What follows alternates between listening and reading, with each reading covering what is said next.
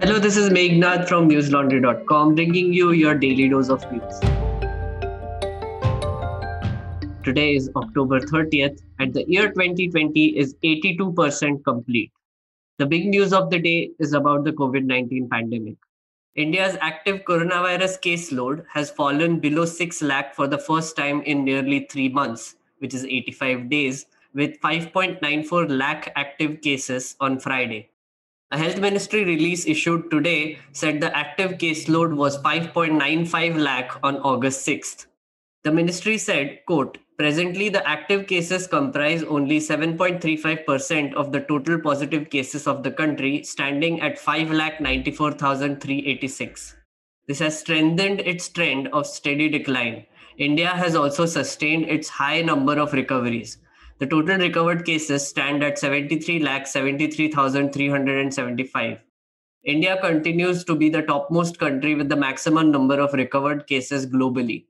The difference between active cases and recovered cases is consistently increasing and stands at 67.7 lakh on Friday. Unquote.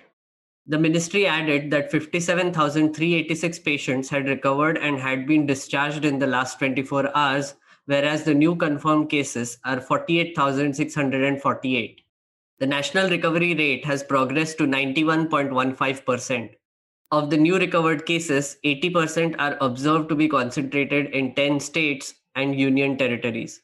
Kerala has contributed the maximum with more than 8,000 to the single day recoveries, followed by Maharashtra and Karnataka with more than 7,000 recoveries each.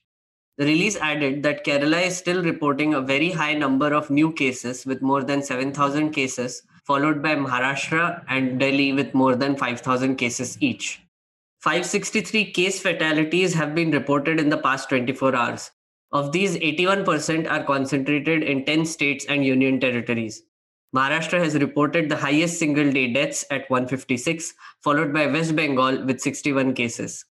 Giving details of the COVID 19 tests, the ministry said that several states and union territories had exceeded the advised number of tests. The national average of tests per day per million population stands at 844. The figure for Delhi and Kerala has exceeded 3000. Three BJP workers, including a local youth wing leader, were killed in a terror attack in Kulgam district of Jammu and Kashmir on Thursday. They were traveling in a car when terrorists fired at them in Vaikepura area. A police statement said, quote, Today at about 2020 hours, Kulgam police received information about a terror crime incident at village Vaikepura where terrorists had fired upon three BJP workers. Senior police officers reached the crime spot, unquote.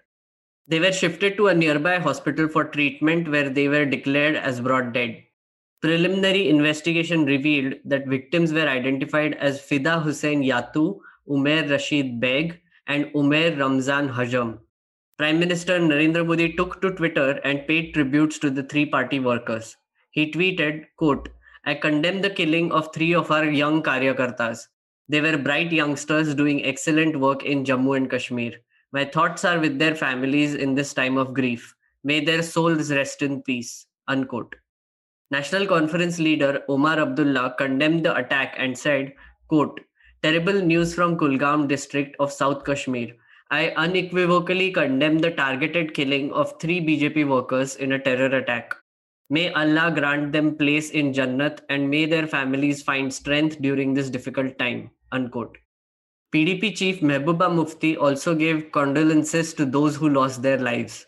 The police have registered a case of murder the area has been cordoned off and search for the terrorists is on.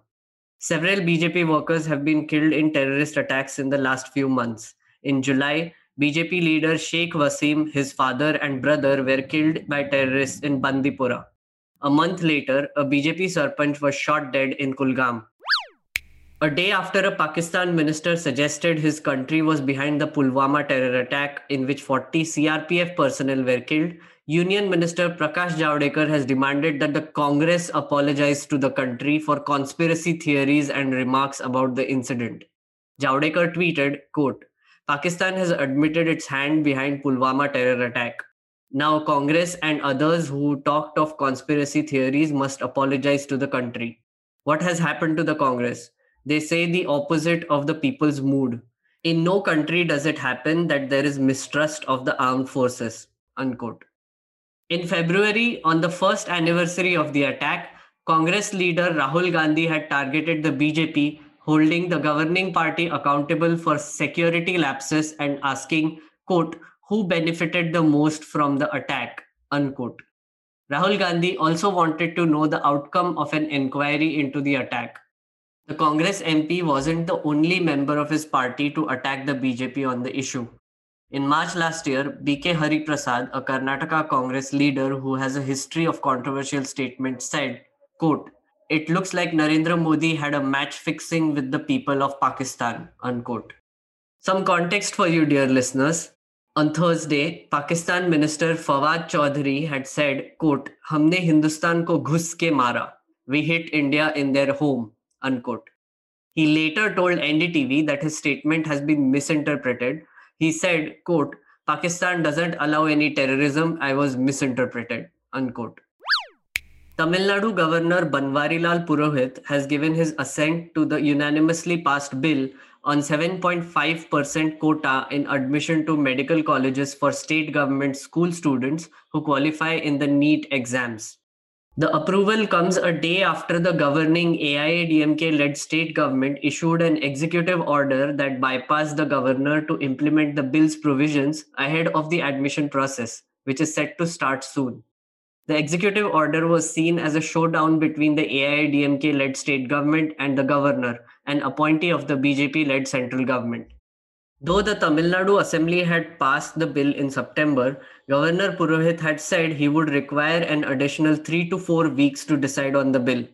After approving the bill today, Purohit issued a statement explaining he had received a favorable opinion from the Solicitor General that the bill is in consonance with the Constitution.